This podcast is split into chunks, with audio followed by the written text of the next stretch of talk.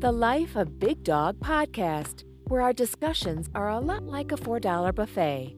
There's a little bit of everything, and none of it is really that good. And now, your host, the Big Dog.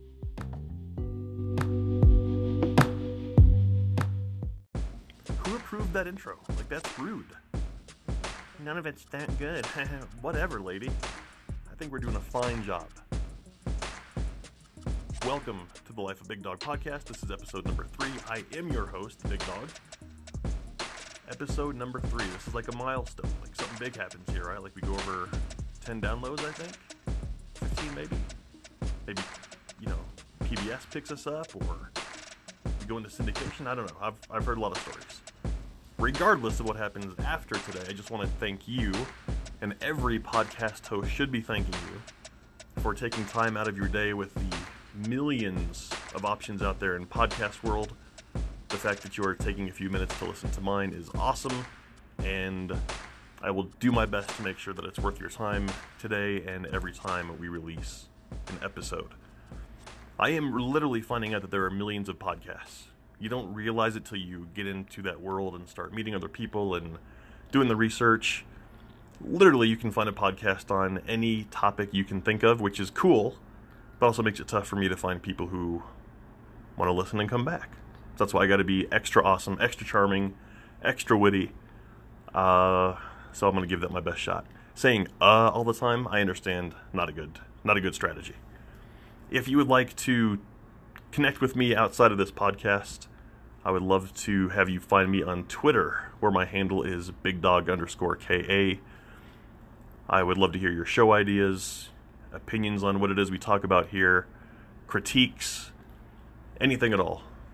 Find me out there, add me, and let's talk and have some fun. Now, it's hard each week with just 15 or so minutes of, of time, of your time, to make sure that I'm being educational as well as entertaining. And we try to do both here at The Life of Big Dog.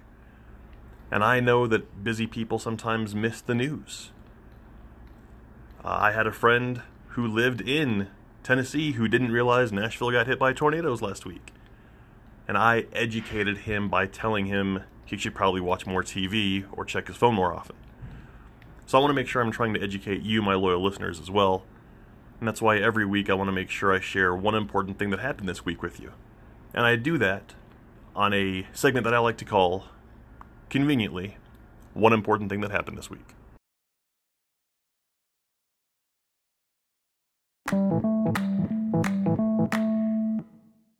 Here's one important thing that happened this week. Technically, it happened at the end of last week, but with the coronavirus hysteria, I thought this would be important to share. The Texas based makers of Tito's handmade vodka, mmm, vodka, issued a statement in response to a customer's comment saying that she had been making homemade hand sanitizer to combat corona with her Tito's vodka. A customer said on Twitter they'd been using Tito's to make the homemade sanitizer. It doesn't taste bad either, she said. Cheers to Tito's vodka, keeping me germ free and feeling good at the same time.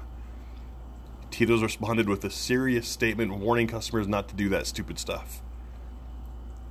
They said, quote, per the CDC, hand sanitizer needs to contain at least 60% alcohol. Tito's handmade vodka is 40% alcohol and therefore does not meet the current recommendation of the CDC. With all the hysteria, with the need to be clean and germ free, apparently Tito's not the way to go.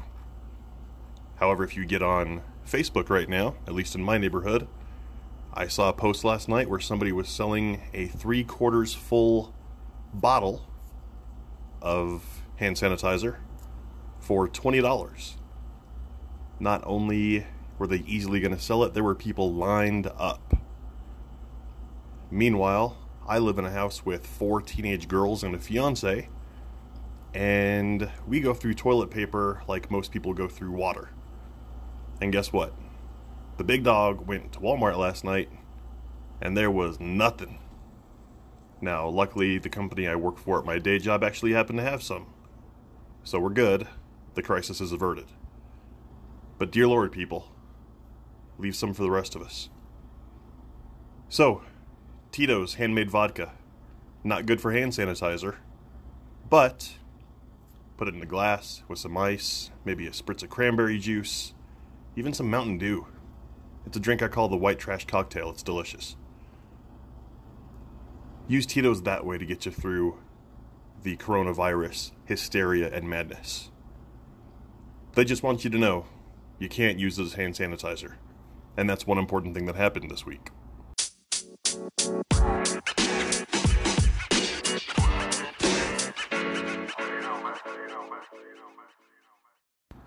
Welcome to this week's edition of The Doghouse. About 20 years ago, I was what you'd consider a mixed martial arts virgin. I'd never really been big into the fight scene, although I grew up loving boxing in an era where Tyson and Holyfield were drawing record numbers on pay per views. There was just something about mixed martial arts that never quite did it for me. Maybe it was just the old school presentation, or the 180 pound karate master going toe to toe with a 700 pound sumo wrestler. I'm not really sure what it was, but it just didn't interest me the way it did a lot of other people my age.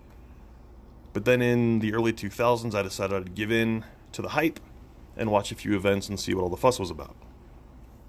Now, as great as the fights themselves were, what sucked me in as a fan almost immediately was the fact that two humans could spend anywhere from 15 to 25 minutes in a literal war with each other, and when the final bell sounded, in almost every instance, the two would meet in the center of the cage and shake hands or hug or give each other words of support.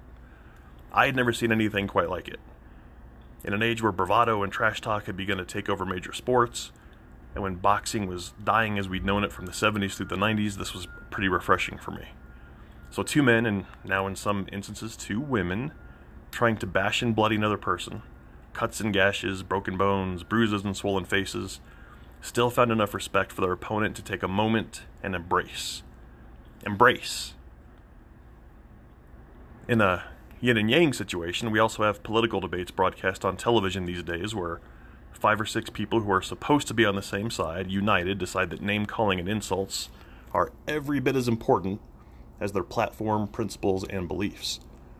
We have a president who, regardless of if he's factual or not, that's not even the issue, now uses Twitter predominantly as a way to lob personal attacks at the media and his critics. We live in a world where an actor can win a role or be asked to host an event and the social justice warriors of this world decide they need to dig 20 years into that person's personal life and history in an effort to find a gotcha moment and try to destroy them. Heaven forbid people have opposing points of view these days. Because instead of a mature discussion that ends with an agree to disagree and a handshake, we're more likely to see their interaction end up in a cell phone video on WorldStar. There's an endless line of celebrities who constantly use their platforms to tell the rest of us how wrong we are and how we choose to live our lives. Eminem can release a track that literally tells half of his fans to go F themselves. Those people are lauded as brave and heroic, while Ricky Gervais decides to call them out on their pretentiousness and self-inflated, stances and he ends up taking all the heat. Here's something that seems foreign in today's society.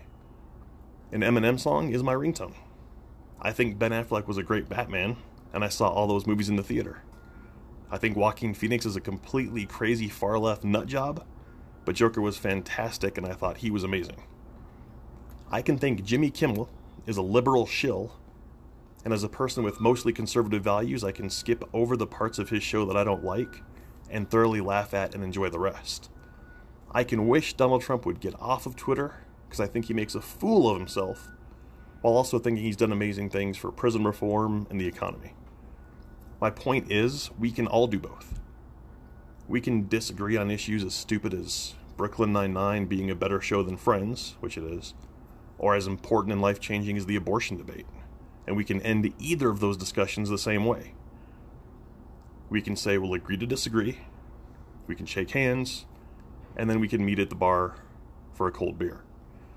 You can be as far away from me as imaginable in what we do or what we believe and if you called me and said you needed help, I would still show up.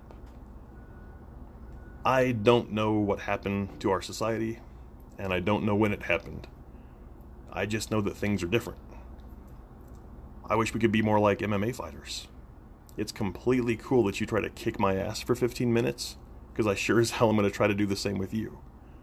But when it's over, I got you. I respect you. That seems like such a simple concept.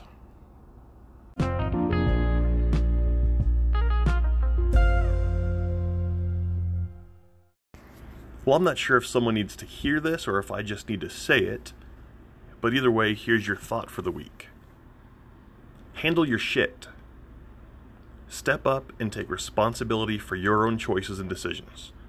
Stop looking for someone or something else to blame for the fact that you aren't where or who you want to be. Your life didn't take you to where you find yourself today against your will or without your knowledge.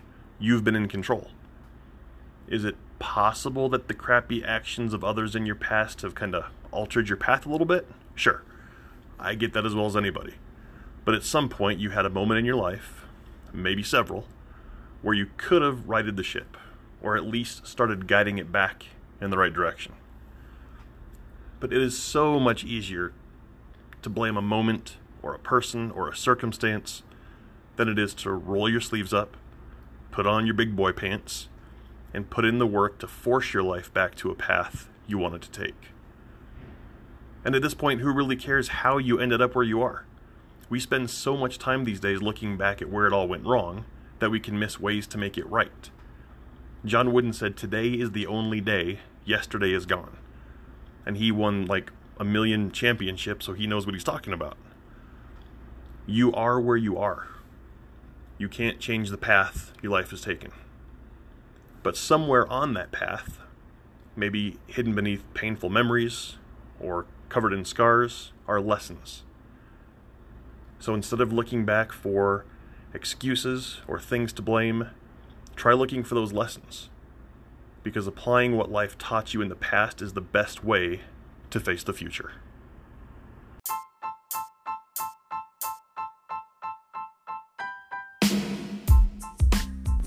And that'll do it for episode three of the Life of Big Dog podcast. Let me say once again, thank you so much for taking the time to listen. Also, you can find me on Twitter as a reminder, big dog underscore KA. I would love to have you connect with me there. Coming up on next week's show, I'm going to talk frankly, openly, unscripted, and probably with a little bit of emotion about the disease that took my mom's life 15 years ago, almost 16 now young onset Alzheimer's disease. There is a lot of misinformation about that disease, a lot of misunderstanding. I think Hollywood paints a very unrealistic picture of how awful that disease is and I'll talk about that and a lot more next week. Uh, pretty big thing for me to talk about that openly with everybody, so hopefully you will listen and invite some friends to join you. That's next week. Thank you once again for joining me this week. I will talk to you soon.